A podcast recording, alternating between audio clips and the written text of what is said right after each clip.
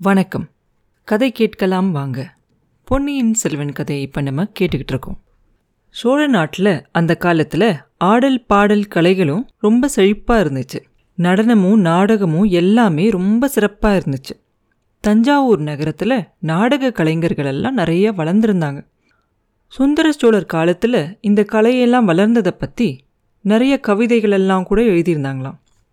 தஞ்சாவூர் நகரத்தில் அந்த நாடக கலையெல்லாம் வளர்ந்ததுக்கு அறிகுறியா? அங்கங்க நாடக சாலைகள் நிறைய இருந்துச்சான் இந்த நாடக சாலைகள் எல்லாத்துலேயும் ரொம்ப சிறந்து விளங்கக்கூடிய நாடக சாலை சக்கரவர்த்தியோட அரண்மனைக்குள்ளேயே இருந்துச்சான் புதுசு புதுசாக நாடகங்களை எல்லாம் கற்பனை செஞ்சு அதுக்கு நடிக்கிறதுக்கு கலைஞர்கள் எல்லாம் கொண்டுகிட்டு வந்து நடிச்சுக்கிட்டு இருந்தாங்களாம். தஞ்சாவூர் நகரத்தில் அப்போ என்ன ரொம்ப பிரபலமாக இருந்துச்சு அப்படின்னா அதுக்கு முன்னாடி காலத்தில் வரைக்கும் இதிகாசத்தில் இருக்கிற கதைகளை தான் நாடகமாக நடிச்சுக்கிட்டு இருந்தாங்க. ஆனால் அப்போ புதுசு புதுசாக கதை எழுதி அந்த கதைகள் எல்லாத்தையும் நாடகமாக நடிச்சுக்கிட்டு இருந்தாங்களாம். அப்படி கதைகள் எழுதினப்ப அந்த நாடக கலைஞர்கள் வந்து யாரெல்லாம் ரொம்ப வீராதி வீரனாக இருக்காங்க? அப்படிங்கிறதெல்லாம் பார்த்து அந்த மாதிரி வீரர்களோட கதையெல்லாம் எடுத்து நடிச்சுக்கிட்டு இருந்தாங்களாம். வீரர்களோட கதை அப்படின்னாக்க சோழர்களை காட்டிலையும் ஒரு வீரர்கள் இருக்க முடியுமா? அதனால வீராதி வீரனாக இருந்த சோழர்கள் அதாவது கரிகால் வளவர் விஜயாலய சோழர் பராந்தக தேவர் இந்த மாதிரியான மன்னர்களை பற்றின சரித்திர நாடகங்களெல்லாம் நடிச்சுக்கிட்டு இருந்தாங்களாம். நவராத்திரி சமயத்தில் சக்கரவர்த்தியோட அரண்மனையில் அந்த சோழ வம்சத்து மன்னர்களோட வீர சரித்திர நாடகம் மூணு நாள் நடந்துச்சான் அந்த நாடகத்தை பார்க்கறதுக்காக அங்கே இருந்த அந்த நாடக சாலையில் ஏகப்பட்ட மக்கள் வந்து பார்த்துக்கிட்டு இருந்தாங்களாம். அதில் ஒரு பக்கமாக யாரும் வர முடியாத மாதிரி ஒரு பக்கத்தில் ராணிகளும் இளவரசிகளும் அவங்களோட தோழிகள் எல்லாம் உட்காந்து பார்க்குற மாதிரி அமைச்சிருந்தாங்களாம். அப்படி எல்லாரும் உட்கார்ந்துருக்கிறப்ப குந்தவை தேவிக்கு பக்கத்தில் வந்து நந்தினி உட்கார்ந்துருந்தாளாம். இது மற்ற பெண்களுக்கெல்லாம் பிடிக்கவே இல்லை தான் ஆனாலும் கூட குந்தவை தேவியே அதுக்கு ஒன்றும் சொல்லாதப்ப நம்ம என்ன சொல்கிறது அப்படின்னு சொல்லி பேசாமல் இருந்தாங்களாம் இது எல்லாரும். சோழ வம்சத்து மன்னர்களை பற்றி நாடகம்லாம் நடந்துச்சு இல்லையா? அந்த மூணு நாடகங்களில் மூணாவது நாள் பராந்தக தேவரை பற்றின நாடகம் நடந்துச்சான் அன்னைக்கு நாடகம் பார்க்க வந்த ஜனங்கள் மத்தியிலையும் ஒரு சின்ன சலசலப்பு நடந்துச்சான் அது வரைக்கும் சோழ நாட்டை ஆண்ட அந்த சோழ மன்னர் பரம்பரையில் சுந்தர சோழரோட பாட்டுனாரான அந்த கோபரகேசரி பராந்தகரோட வீரப்புகழ் ரொம்ப சிறந்து விளங்குச்சான் அவர் வந்து சுமார் நாற்பத்தாறு வருஷம் ஆட்சி செஞ்சாராம். அவரோட காலத்தில் சோழ சாம்ராஜ்யம் விரிஞ்சிருந்துச்சான் ஈழ நாட்டிலேருந்து துங்கபத்திரை நதி வரைக்கும் இருந்துச்சான் அவர் தான் சிதம்பரத்தில் இருக்கிற அந்த தில்லை நடராஜரோட கோயிலில் பொன்னம்பலம் எல்லாம் செஞ்சிருந்தாராம். ஆனால் அவரோட கடைசி காலத்தில் அவரோட ராஜ்யம் வந்து கொஞ்சம் சுருங்கிருச்சான் ஒரு சில தோல்விகளால் சுருங்கிருச்சு. அப்படி இருந்தாலும் கூட அப்படி இருந்தாலும் கூட அவரோட புகழ் வந்து ரொம்ப பரவி இருந்துச்சான் வடக்கே அந்த இரட்டை மண்டலத்திலிருந்து கடல் போன்ற ஒரு பெரிய சைனியத்தோட வந்த அந்த கண்ணரதேவன் அப்படிங்கிற அரசனோட தக்கோலத்தில் இறுதி பெரும் போர் நடந்துச்சான் அந்த போர்ல பராந்தகருடைய பெரிய பையனான ராஜாதித்தர் இந்த பரதகண்டமே என்னைக்குமே பார்த்திருக்க முடியாத ஒரு வீராதி வீரர். அவரோட படைத்தலைமையில் இந்த போர் நடந்துச்சான் கண்ணர தேவனுடைய அந்த சைனியத்தை முறியடிச்சதுக்கு அப்புறமா யானை மேலேயே உயிர் துறந்து வீர சொர்க்கம் அடைஞ்சாராம் அந்த வீரனோட அந்த அம்பு பாஞ்ச உடம்ப அப்படியே ஊருக்கு கொண்டு வந்து அரண்மனையில் கொண்டு வந்து சேர்த்தாங்களாம். பராந்தக சக்கரவர்த்தியும் அவரோட தேவிமார்களும் நாட்டை காப்பாத்துறதுக்காக உயிர் விட்ட அந்த வீர பெருமகனோட உடலை எடுத்து அவங்க மடியில் போட்டுக்கிட்டு கண்ணீர் பெருக்கி அழுதுகிட்டு இருந்தாங்களாம். அப்போ திரைக்கு பின்னால் இருந்து அந்த நாடக திரைக்கு பின்னால் இருந்து வருத்தப்படாதீங்க வருத்தப்படாதீங்க. இளவரசர் ராஜாதித்தர் இறந்து போகல. சோழ நாட்டு மக்கள் ஒரு ஒருத்தரோட உள்ளத்திலையும் கோயில் கொண்டே இருக்கிறார் அப்படின்னு சொன்னிச்சான் இந்த காட்சியோட நாடகம் முடிஞ்சிருச்சான் அந்த தலைமுறைக்கு முன்னாடி தலைமுறையில் நடந்த இந்த வீர சம்பவங்கள் நிறைஞ்ச இந்த நாடகத்தை பார்த்த உடனே ஜனங்களுக்குள்ள ரொம்ப சந்தோஷமா இருந்துச்சான் ஆனா அங்க பார்த்துக்கிட்டு இருந்தவங்களுக்குள்ள ஏதோ ஒரு சலசலப்பு ஏற்பட்டுச்சான் அதோட காரணம் என்ன அப்படின்னாக்க பராந்தக தேவரோட காலத்துல நடந்த பெரிய போர்ல அவருக்கு ரெண்டு சிற்றரசர்கள் துணையா இருந்தாங்களாம். ஒருத்தர் கொடும்பாலூர் சிற்றரசர் இன்னொருத்தர் பழுவூர் குறுநில மன்னர். இந்த ரெண்டு பேருமே சோழ வம்சத்தோட பொண்ணு கொடுத்து பொண்ணு எடுத்து ரொம்ப நெருக்கமான உறவினர்களாக இருந்தவங்க. நாடகம் நடித்தவங்க என்னமோ ரெண்டு பேருக்கும் நடுவில் எந்த ஒரு வித்தியாசமுமே தெரியாத மாதிரி தான் நடித்தாங்க ஆனாலும் கூட குடும்பாளர் சிற்றரசர் ஏதாவது பண்ணுற மாதிரி வந்துச்சுன்னா ஒரு சிலர் அதை ஆமோதிச்சு ஆஹா ஆஹா பிரமாதம் பிரமாதம் அப்படிங்கிறாங்க. அதே மாதிரி பழுவூர் அரசர் வர காட்சி வந்துச்சுன்னா யாரெல்லாம் அவங்கள ஆதரிக்கிறாங்களோ அவங்கெல்லாம் சத்தம் போட ஆரம்பித்தாங்க இப்படி மாற்றி மாற்றி சத்தம் போட்டுக்கிட்டே சலசலப்பு இருக்கும்போது இந்த காட்சியிலெல்லாம் கொடும்பாலூர் சிற்றரசர் வராரோ? அப்பெல்லாம் குந்தவை தேவி வானதியை பார்த்து பார்த்தாயா வானதி? எப்படியெல்லாம் இருந்திருக்காங்க? அப்படின்பா உடனே வானதிக்கு ரொம்ப சந்தோஷமாயிரும். அதே மாதிரி எங்கெல்லாம் பழுவூர் அரசர் வராங்களோ அந்த காட்சியிலெல்லாம் நந்தினியை பார்த்து ராணி இப்போ உங்கள் கட்சி பலத்துருச்சு அப்படின்னு சொல்லுவா. ரெண்டு பேரையும் மாற்றி மாற்றி ஏற்றி விடுறதுல குந்தவை தேவிக்கு கொஞ்சம் சந்தோஷமாக தான் இருந்துச்சு. ஆனால் இது நந்தினிக்கு கொஞ்சம் கூட சந்தோஷமாகவே இல்லை அப்படிங்கிறத அவன் முகத்துலேருந்தே தெரிஞ்சிச்சு. இந்த மாதிரி ஒரு போட்டி ஏற்படும் அப்படின்னும் அதில் ஜனங்கள் பகிரங்கமாக ஈடுபட்டு கோஷம் போடுவாங்கன்னு இளைய பிராட்டி அதை மேலே மேலே தூண்டி விடுவானும் அந்த சின்ன பொண்ணு வானதியையும் அவளையும் ஒரே நிலையில் சமமாக வச்சு இப்படி கேலி பண்ணி பேசுவா அப்படின்னும் நந்தினி கொஞ்சம் கூட எதிர்பார்க்கவே இல்லை. நந்தினியோட மனசில் இருக்க கோவம் இன்னும் கொஞ்சம் அதிகமாகிக்கிட்டே இருந்துச்சு. அவளுக்கு எவ்வளோ கோவம் வருது அப்படிங்கிறத குந்தவை தேவி அவன் மூஞ்சியை பார்த்தே தெரிஞ்சுக்கிறாங்க. நந்தினிக்கு ஒரு சில சமயம் தோணும் எந்திரிச்சு போயிடலாமான்னு தோணும். ஆனால் எந்திரிச்சு போயிட்டோம் அப்படின்னாக்க நம்மளோட தோல்வியை நம்மளே ஒத்துக்கிட்ட மாதிரி ஆயிடுவோம் அப்படின்னு சொல்லி பல்ல கடிச்சிக்கிட்டு உட்காந்துருப்பா இதெல்லாம் குந்தவை கவனிச்சுக்கிட்டே தான் இருப்பாங்க. அப்படி நந்தினியோட மனசை ஒரு கண்ணாடியில் பார்க்குற மாதிரி அவள் என்ன யோசிக்கிறா அப்படிங்கிறத தெரிஞ்சுக்கிட்டு தான் இருப்பாங்க. ஆனால் ஒரே ஒரு விஷயம் மாத்திரம் இளைய பிராட்டிக்கு புரியாது மர்மமாக இருக்கும். அந்த போரில் பாண்டிய மன்னன் தோல்வி அடைஞ்சதுக்கு அப்புறமா அவன் இலங்கை மன்னங்கிட்ட போய் சரணாகதி அடையிறான். இலங்கை மன்னன்கிட்ட உதவி கேட்டு அவனோட மணிமகுடத்தையும் ரத்தினஹாரத்தையும் அங்கேயே வச்சுட்டு சேர நாட்டுக்கு ஓடி போகிறான் இந்த மாதிரி காட்சியெல்லாம் நாடகத்தில் வரும்போது அங்கே இருக்கிற எல்லாருமே ரொம்ப சந்தோஷப்படுறாங்க. ஆனால் நந்தினியோட முகம் மட்டும் அப்பெல்லாம் ரொம்ப வேதனையாக இருக்குது இதோட காரணம் என்ன அப்படிங்கிறத பற்றி இளைய பிராட்டிக்கு ஒரே ஆச்சரியமாக இருந்துச்சு.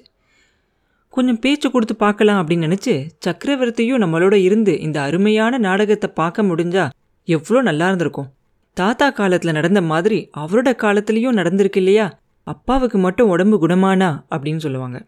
தானா குணமாயிரும் உங்கள் அப்பாவுக்கு உடம்பு. நீங்கள் தான் வந்துட்டீங்கல்ல? அவரோட செல்ல மகள். இலங்கையிலேருந்து வேற மூலிகையெல்லாம் சீக்கிரம் வந்துடும்ல சக்கரவர்த்திக்கு நிச்சயமாக உடம்பு குணமாயிடும் அப்படின்னு சொல்லுவான் நிந்தனி இலங்கையிலேருந்து மூலிகை வருதா? அது என்ன? அப்படின்னு கேட்பா குந்தவை. தெரியாத மாதிரி நடிக்க வேண்டாம். இலங்கையிலிருந்து மூலிகை கொண்டு வரத்துக்காக பழையாறை வைத்தியர் ஆள் அனுப்பியிருக்காராமே. நீங்கள் தான் ஆள் கொடுத்து உதவினீங்க அப்படின்னு கூட நான் கேள்விப்பட்டேனே. அது பொய்யா? அப்படின்னு கேட்பா நந்தினி. குந்தவை உடனே பல்லால் அவள் உதட்ட கடிச்சுக்குவா. ஆஹா அப்படின்னு நினைக்கிறதுக்குள்ளார அங்கே எல்லாரும் நாடகம் ரொம்ப நல்லா இருக்குது பிரமாதமாக இருக்குது நாவலோ நாவல் அப்படின்னு சத்தம் எழுப்புவாங்க. அந்த பேச்சை அதோடு நின்று போயிடும் நாடகம் முடிஞ்சதுக்கப்புறமா அங்கே இருக்கிறவங்களெல்லாம் கிளஞ்சு போயிடுறாங்க. சின்ன சின்ன அரசர்கள் எல்லாம் அவங்க ஊரை பார்த்து போயிடுறாங்க. அதுக்கப்புறம் அந்த ராணிமார்கள் எல்லாம் இருப்பாங்க இல்லையா? சக்கரவர்த்தினி வானமாதேவி.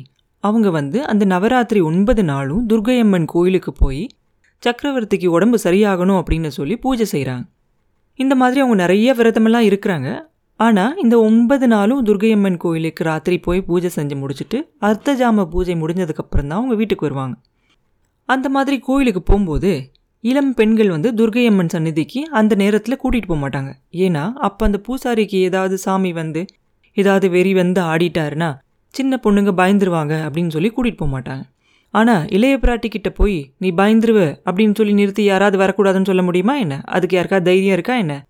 அந்த ஒன்பது நாளும் அவங்க அம்மாவோட சேர்ந்து குந்தவையும் துர்கை கோயிலுக்கு போய் அம்மனுக்கு பிரார்த்தனை செஞ்சுக்கிட்டு இருந்தாங்க. அந்த நேரத்துலலாம் வானதி தனியாக தான் அரண்மனையில் இருக்க வேண்டியிருந்துச்சு. பராந்தக தேவரோட நாடகம் நடந்த அன்னைக்கு ராத்திரி வானதியோட உள்ளம் ரொம்ப சந்தோஷமா இருந்துச்சு. அவங்க குலத்தில் இருந்த முன்னோர்கள் செஞ்ச அந்த வீர செயல்களெல்லாம் நாடக மேடையில் பார்த்து அவளுக்கு ரொம்ப ரொம்ப சந்தோஷமா இருந்துச்சு. அதோட இலங்கையோட ஞாபகமும் சேர்ந்துருது. ஈழத்து போரில் இறந்து போன அவங்க அப்பாவும் அவங்க அப்பாவோட மரணத்துக்காக பழிவாங்க போயிருக்க இளவரசரோட ஞாபகமும் மாற்றி மாற்றி வந்துக்கிட்டே இருக்கு. கொஞ்சம் கூட தூக்கமே வரல. கண்ணெல்லாம் மூடவே மாட்டேங்குது. சரி இளைய பிராட்டி கோயிலேருந்து திரும்பி வந்ததுக்கப்புறம் அன்னைக்கு நாடகத்தை பற்றி அவங்கக்கிட்ட கொஞ்ச நேரம் பேசிக்கிட்டு இருந்தா அதுக்கப்புறம் வேணால் தூக்கம் வரலாம். அதுக்கு முன்னாடி நிச்சயமாக இல்லை. சும்மா இங்கேயே படுத்து படுத்து புரண்டுக்கிட்டு இருக்காம எந்திரிச்சு போய் மாடியில் கொஞ்ச நேரம் நடந்துக்கிட்டு இருக்கலாம் அப்படின்னு சொல்லி அங்கேருந்து எந்திரிச்சு மாடிக்கு போகலாம் அப்படின்னு சொல்லி போகிறான் மாடிக்கு போகிற வழி எங்கே இருக்குனுங்கிறத கண்டுபிடிக்கிறது என்ன கஷ்டமா? நம்மளே பார்த்துக்கிட்டே போகலாம் அப்படின்னு சொல்லி போகிறா எல்லா பக்கமும் விளக்கெல்லாம் இருக்கும் இல்லையா அரண்மனையில்? அப்படியே நடந்து போய்கிட்டே இருக்கா. அங்கங்கே தாதிமார்கள்லாம் தூங்கிக்கிட்டு இருக்காங்க. ரொம்ப தூரம் நடந்த மாதிரி இருக்கு ஆனால் இன்னும் வழியே கண்டுபிடிக்கல. இவங்கள யாரையாவது எழுப்பி கேட்கலாமா? அப்படின்னு நினைக்கிறா. அப்புறம் வேண்டாம் அப்படின்னு சொல்லி நடந்துக்கிட்டே இருக்கும்போது திடீர்னு ஒரு குரல் கேட்குது அது ஒரு மாதிரி சோகமான குரல் மாதிரி தெரியுது. வானதுக்கு உடனே உடம்பெல்லாம் நடுங்குது. அவளோட காலெல்லாம் நடக்க மாட்டேங்குது அப்படின்னு நின்றுது அதே இடத்துலையே. மறுபடியும் அந்த குரல் கேட்குது என்னை காப்பாத்துறதுக்கு யாருமே இல்லையா? ஆஹா இது சக்கரவர்த்தியோட குரல் மாதிரி இல்லையா இருக்கு? என்ன ஆபத்தோ தெரியலையே. உடம்பு எதுவும் சரியில்லையா அவருக்கு? இல்லை வேற ஏதாவது இருக்குமா? சக்கரவர்த்தினி வேற கோயிலுக்கு போயிருக்காங்களே. சக்கரவர்த்திக்கு பக்கத்தில் யாரும் இல்லாமலா இருப்பாங்க? இருந்தாலும் போய் பார்க்கலாம் அப்படின்னு சொல்லி அவளோட நடுங்கின காலெல்லாம் மெதுவாக எடுத்து வச்சு வானதி இன்னும் கொஞ்சம் தூரம் நடப்பா. அப்போ குரல் கீழேருந்து வர மாதிரி தெரியும் அவளுக்கு. அந்த இடத்தோட பாதையும் முடிஞ்சிருது. கீழே குனிஞ்சு பார்த்தா கீழே ஒரு விசாலமான மண்டபம் தெரியுது. ஆஹா இது சக்கரவர்த்தி படுத்திருக்க இடம் இல்லையா? ஆமா அதோ சக்கரவர்த்தி படுத்திருக்காரே. தனியா படுத்திருக்காரே. இன்னும் ஏதோ புலம்புறாரே. என்னன்னு கேட்கலாம் அப்படின்னு சொல்லி கேட்குறா அடி பாவி உண்மைதாண்டி நான் உன்னை கொன்னது உண்மைதான். வேணும்னு நான் கொல்லலை. ஆனாலும் உன் சாவுக்கு நான் தான் காரணம். அதுக்கு என்ன செய்ய சொல்கிற இருபத்தஞ்சு வருஷம் ஆகுது. இன்னமும் என்னை விடாமல் சுத்துறியே. உன் ஆத்மாவுக்கு சாந்திங்கிறதே கிடையாதா? எனக்கு அமைதி தர மாட்டியா என்ன பிராயச்சித்தம் செய்யணும் அப்படிங்கிறத சொல்லு அதுபடி செய்கிறேன் என்னை விட்டுரு. ஐயோ என்னை இவளோட கொடுமையிலிருந்து காப்பாத்துறதுக்கு யாருமே இல்லையா? எல்லாரும் என் உடம்புல இருக்க நோய்க்கு மருந்து தேடுறாங்க. என் மனசில் இருக்க நோயை தீர்த்து வைக்க அதுலேருந்து என்னை காப்பாத்துறதுக்கு யாருமே இல்லையா?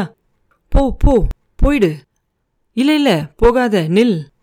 நான் என்ன செய்யணும் அப்படிங்கிறத சொல்லிட்டு போ. இப்படி மௌனம் சாதிச்சு என்னை வதைக்காத. வாயைத் திறந்து ஏதாவது சொல்லிட்டு போ. அப்படின்னு சக்கரவர்த்தி புலம்புறதெல்லாம் கேட்குறா இந்த வார்த்தைகளெல்லாம் வானதி காதில் விழும்போது அவளுக்கு இரும்ப காய்ச்சி ஊத்துன மாதிரி இருக்கு அவ காதுக்குள்ள. அவளோட உச்சந்தலையிலேருந்து உள்ளங்கால் வரைக்கும் அப்படியே குலுங்கி நடுங்குது. அவளை அறியாமலே கீழே குனிஞ்சு பார்க்குறா வேற யாராவது இருக்காங்களா அந்த மண்டபத்தில் அப்படின்னு. நாலா பக்கமும் நல்லா பார்க்குறா சக்கரவர்த்திக்கு எதிரில் கொஞ்சம் தூரத்தில் ஒரு உருவம் நிற்கிறது தெரியுது அவளுக்கு. அது ஒரு பெண்ணோட உருவம். பாதி உருவம் தான் தெரியுது. மீதி பாதி அந்த தூணோட நிழல்லையும் அங்கே இருக்கிற அந்த அகலோட புகையிலையும் மறைஞ்சிருக்கு. தெரிஞ்ச வரைக்கும் அந்த உருவம் யாருதுன்னு உத்து பார்க்குறா ஆ பழுவூர் இளையராணிய மாதிரி இருக்கு. இது என்ன கனவா இல்லை சித்தப்பிரமையா? இல்லை உண்மையே தான். அதோ அந்த தூண் மறைவில் ஒளிஞ்சு நிற்கிறது யாரு? பெரிய பழுவேட்டரையர் இல்லையா? சந்தேகமே இல்லை. அவர்தான். பழுவூர் இளையராணியை பார்த்துட்டா சக்கரவர்த்தி அப்படியெல்லாம் பேசுகிறாரு உன்னை கொன்னது உண்மைதான் அலறாரு. அதோட அர்த்தம் என்ன? திடீர்னு வானதிக்கு அப்படியே மயக்கம் வர மாதிரி இருக்கு. தலையெல்லாம் சுத்துது. இல்லை அந்த அரண்மனையே சுத்துது. சிச்சி இங்கே மயக்கம் போட்டுறக்கூடாது. கூடவே கூடாது அப்படின்னு சொல்லி பல்ல கடிச்சுக்கிட்டே வானதி அங்கேருந்து நடக்கிறா. ஆனால் திரும்ப போகும்போது பாதை இன்னும் ரொம்ப தூரமாக இருக்க மாதிரி தெரியுது அவளுக்கு. அவள் படுத்திருந்த அறை வரவே வராது அப்படின்னு தோணுது. முடியாது. இதுக்கு மேலே நடக்கவே முடியாது நிற்கவும் முடியாது.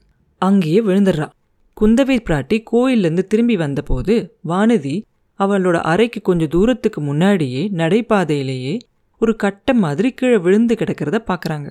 அப்புறம் என்ன நடந்துச்சு? அப்படிங்கிறது அடுத்த பதிவில் பார்ப்போம். மீண்டும் உங்களை அடுத்த பதிவில் சந்திக்கும் வரை உங்களிடமிருந்து விடைபெறுவது உண்ணாமலே பாபு. நன்றி.